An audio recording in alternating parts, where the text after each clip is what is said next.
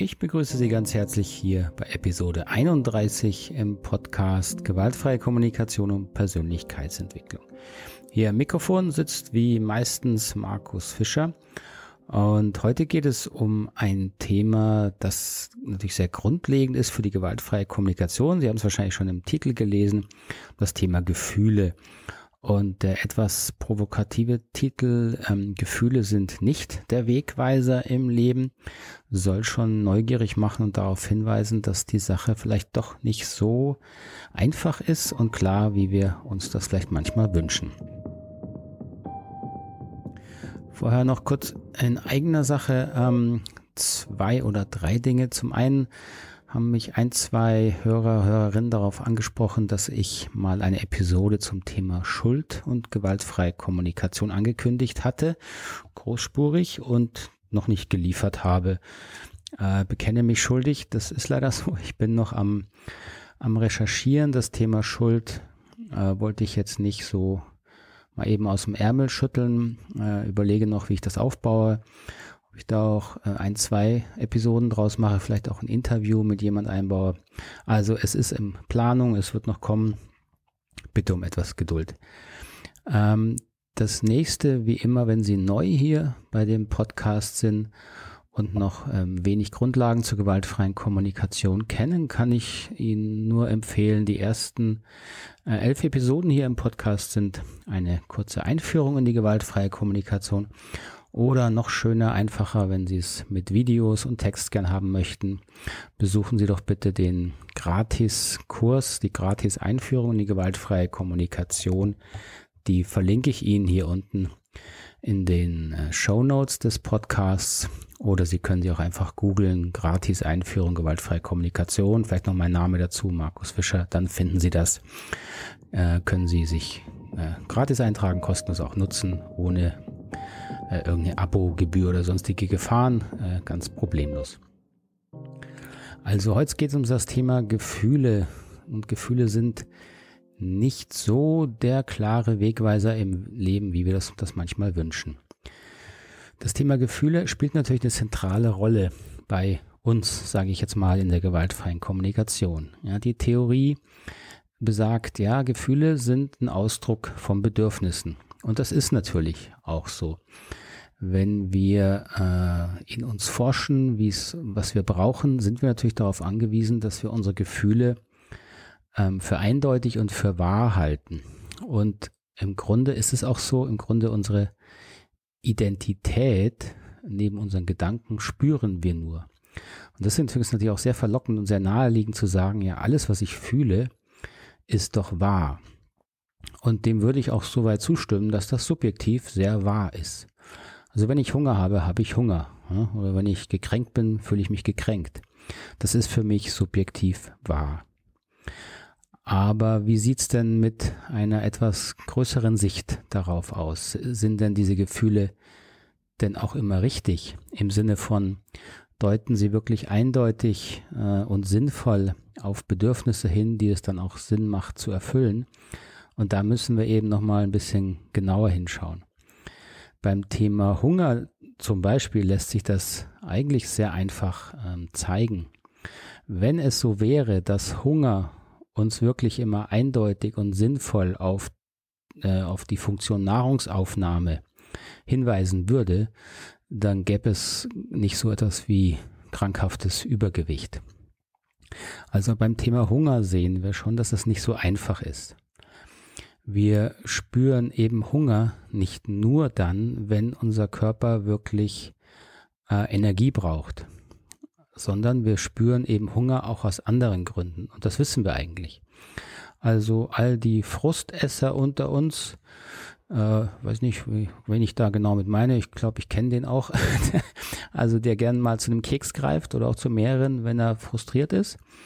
Ja, dann zeigt eben diese Lust auf was zu essen nicht darauf hin, dass ich jetzt wirklich Energie brauche. Energie wäre eigentlich genug vorhanden in meinem Körper, sondern ähm, es ist ein anderes Bedürfnis, was quasi an das Thema Essen, also indirekt an das Thema Gefühl gekoppelt ist.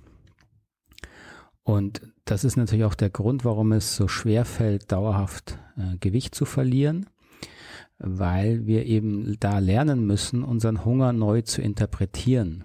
Ja, müssen lernen zu spüren, wann habe ich denn wirklich Hunger, äh, brauche also Energie und wann habe ich quasi emotionalen Hunger. Also wann fühle ich mich vielleicht einsam und bin es deswegen gewohnt zu essen, weil das tut einfach gut. Äh, wann bin ich frustriert und bräuchte eigentlich eine andere Form, meinen Frust loszuwerden, statt über Essen und so weiter. Also schon an dem einfachen Beispiel Hunger, was so einfach aussieht, können wir lernen, dass es mit dieser Wahrheit der Gefühle äh, nicht ganz so weit her ist. Ein anderes, ein bisschen ähm, umfangreicheres Beispiel kenne ich oder kennen Sie vielleicht auch aus Ihrem Bekanntenkreis. Ich kenne natürlich viel aus Beratungen. Wenn Menschen feststellen, dass sie in ihrem Job beispielsweise totunglücklich sind.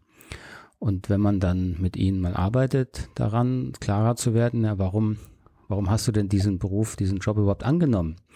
Warum hast du denn studiert, was du studiert hast? Warum bist du in diese Firma gegangen, in der du jetzt bist? Äh, und machst vielleicht etwas seit Jahren, was dir gar keinen Spaß macht. Und es ist nicht selten der Fall, dass diese Menschen dann, wenn sie zu sich kommen, sehen, dass sie ihre Jobwahl natürlich auch emotional getroffen haben. Sie hatten damals schon Lust, das zu machen, aber die Lust und Interesse, diesen Beruf zu wählen, hatte nicht die Ursache darin, dass das wirklich all ihre Bedürfnisse im besten Sinne erfüllt, sondern häufig beispielsweise die Bedürfnisse ihrer Eltern erfüllt hat. Also das ist ja ein Merkmal, was wir natürlich auch in anderen Bereichen kennen, dass wir als Kinder lernen, unsere Eltern zufriedenzustellen. Dann fühlen wir uns sicher und angenommen und dieses Muster trägt sich natürlich häufig weiter bis in die Berufswahl. Und wenn wir ähm, unbewusst uns gedrängt fühlen, ja, Papa war Jurist, ja, wäre ich auch mal Jurist und dann ist Papa stolz auf mich. Das ist ein sehr schlichtes, aber leider häufig ein sehr durchgreifendes Muster. Und dann stellen wir nach Jahren, manchmal leider auch erst nach Jahrzehnten fest, oh, der Job war eigentlich nie was für mich. Ich habe da äh, mich durchgekämpft, habe eigentlich gar keine, keine wirkliches Fable dafür und hätte eigentlich mich anders entscheiden sollen. Aber auch hier haben wir natürlich auf unsere Gefühle gehört und haben uns für diesen Beruf entschieden. Also diese Gefühle haben natürlich in dem Moment, als wir uns entschieden haben, versucht, bestimmte Bedürfnisse zu erfüllen. Das, oder diese Bedürfnisse haben sich gezeigt. Aber das sind eben nicht immer die, für die wir sie erstmal oberflächlich halten. Deswegen müssen wir, wenn wir Gefühle betrachten, immer in Betracht ziehen, dass Gefühle wie auch Bedürfnisse sehr vom Kontext geprägt sind. Und dieser Kontext ist eben auch nicht nur die aktuelle Situation, sondern im Grunde trägt jedes Gefühl eigentlich unsere komplette Lebensgeschichte in sich. Denn der Grund dafür, dass ein Gefühl ausgelöst wird, und das gilt eben, wie Sie schon gesehen haben, jetzt selbst bei so einem banalen Beispiel wie Hunger, da steckt eben schon die ganze, unsere ganze Erfahrung damit drin, was Essen erfüllt, ähm, wann wir uns wohlfühlen. Und da ist eben Hunger ein sehr komplexes Gefühl schon, obwohl es erstmal nur so aussieht, als, als ob es nur um, um Nahrungsaufnahme ginge. Das stimmt eben nicht. Ein, ähm, ein Philosoph, den ich sehr schätze, der ähm, hat darauf hingewiesen, dass wir, dass es ein bisschen ähnlich wie mit Gefühlen natürlich so unsere kleine innere Stimme hat, haben. Ja, wir alle haben unsere kleine innere Stimme, die uns sagt, ähm, was gut für uns ist, was wir wirklich wollen. Ähm, dieser Philosoph ähm, hat nun äh, den bisschen suffisante Bemerkung äh, gemacht, dass wir aber bei dieser Stimme immer prüfen müssen, ob das wirklich unser höheres Selbst ist oder ob da nicht unsere neurotischen Eltern sprechen. So, wir wissen eben häufig nicht, ähm, ob diese innere Stimme äh, wirklich unseren authentischen Bedürfnissen entspricht oder ob da nicht ein altes, angelerntes Muster sich wieder zeigt. Und das macht die Sache natürlich äh, komplizierter, als sie manchmal in der gewaltfreien Kommunikation so vermittelt wird. Also achte und höre einfach immer auf deine Gefühle und dann findest du die Bedürfnisse raus und dann wird alles ganz einfach. Das ist eben mitnichten so. Es stimmt einfach nicht. Das ist leider ein bisschen äh, eine der weiteren Schattenseiten, auf die ich immer wieder mal hier gerne hinweise, ähm, wenn man gewaltfreie Kommunikation unter einem bestimmten Aspekt zu sehr verflacht, zu äh, simplifiziert. Und das passiert eben gerade bei diesem Aspekt der Gefühle sehr, sehr gerne. Ähm, der Grund ist natürlich, weil die Gefühle kennenzulernen ist erstmal ein fantastisches ähm, Feld, sich selbst wahrzunehmen, sich selbst ernst zu nehmen. Und das ist natürlich auch wichtig. Ja, das ist wichtig, dass wenn man sich lange vernachlässigt hat, wie geht's mir wirklich, was brauche ich wirklich, dann äh, ist es natürlich naheliegend, dass wir diesem Aspekt dann erstmal eine große Wichtigkeit und Bedeutung beimessen. So, wir müssen aber auch irgendwann eben lernen, dass wir diesen Aspekt wieder relativieren und einordnen in das größere Ganze. Und das größere Ganze ist eben mehr als nur meine Gefühle und Bedürfnisse im Hier und Jetzt. Denn, wie gesagt, in diesen Gefühlen, Bedürfnissen Hier und Jetzt steckt im Grunde meine gesamte Biografie. Und äh, das zeigt sich eben, dass die, der Grund, warum wir bestimmte Gefühle haben, hat eben viel mit alten Mustern zu tun, hat mit meiner Sozialisierung zu tun. Ähm, da zeigen sich all die Vermeidungsstrategien, die ich habe. Ja, also wenn ich äh, Kontakte vermeide, soziale Kontakte, mich nicht so sicher fühle, dann habe ich natürlich äh, beispielsweise Angst, wenn ich auf eine Party gehen möchte.